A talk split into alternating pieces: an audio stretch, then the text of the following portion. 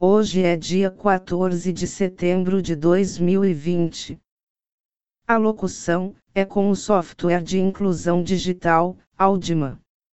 Aviso: visite o nosso blog, temas de artes, culturas e museus. Endereço eletrônico é museu2009.blogspot.com.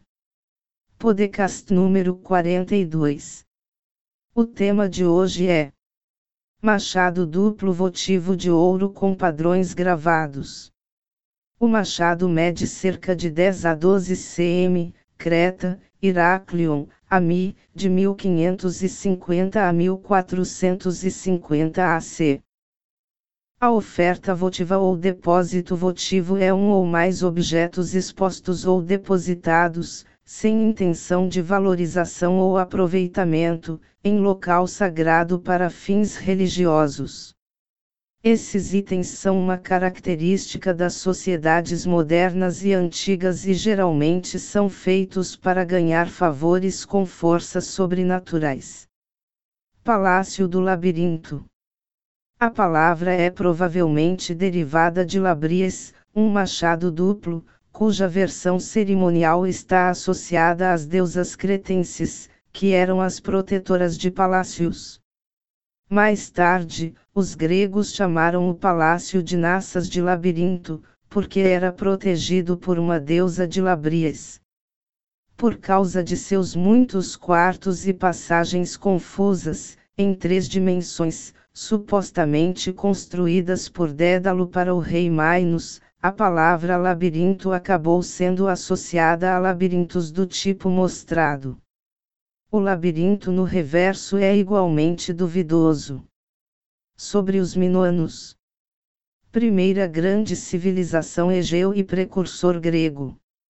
A civilização minoica foi uma civilização da Idade do Bronze do Egeu que surgiu na ilha de Creta e em outras ilhas do Egeu, como Santorini, e floresceu de aproximadamente 2600 a 1400 AC.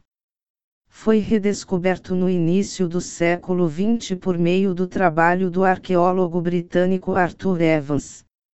Há evidências recentes de ferramentas de pedra de que os humanos, hominídeos pré-humanos ou primeiros humanos modernos, chegaram à ilha de Creta talvez há 130 mil anos, no entanto, a evidência da primeira presença humana anatomicamente moderna data de 10 mil a 12 mil anos atrás. Não foi até 5000 AC, no período Neolítico, que os primeiros sinais de agricultura avançada apareceram no Egeu, marcando o início da civilização. O termo minoico refere-se ao mítico rei Minos de Nassas, quem primeiro cunhou o termo é debatido é comumente atribuído ao famoso arqueólogo minoico Arthur Evans de 1851 a 1941. Minos foi associado no mito grego com o labirinto, que Evans identificou com o local em Nassas.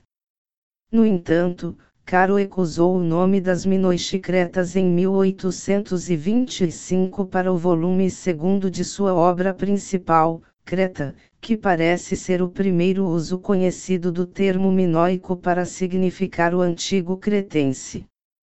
Provavelmente, Arthur Evans leu o livro, continuando a usar o termo em seus próprios escritos e descobertas. Evans disse: A esta civilização primitiva de Creta como um todo eu propus, e a sugestão tem sido geralmente adotada pelos arqueólogos deste e de outros países, aplicar o nome minoico. Evans afirma ter aplicado, mas não ter inventado. Agradecemos os ouvintes.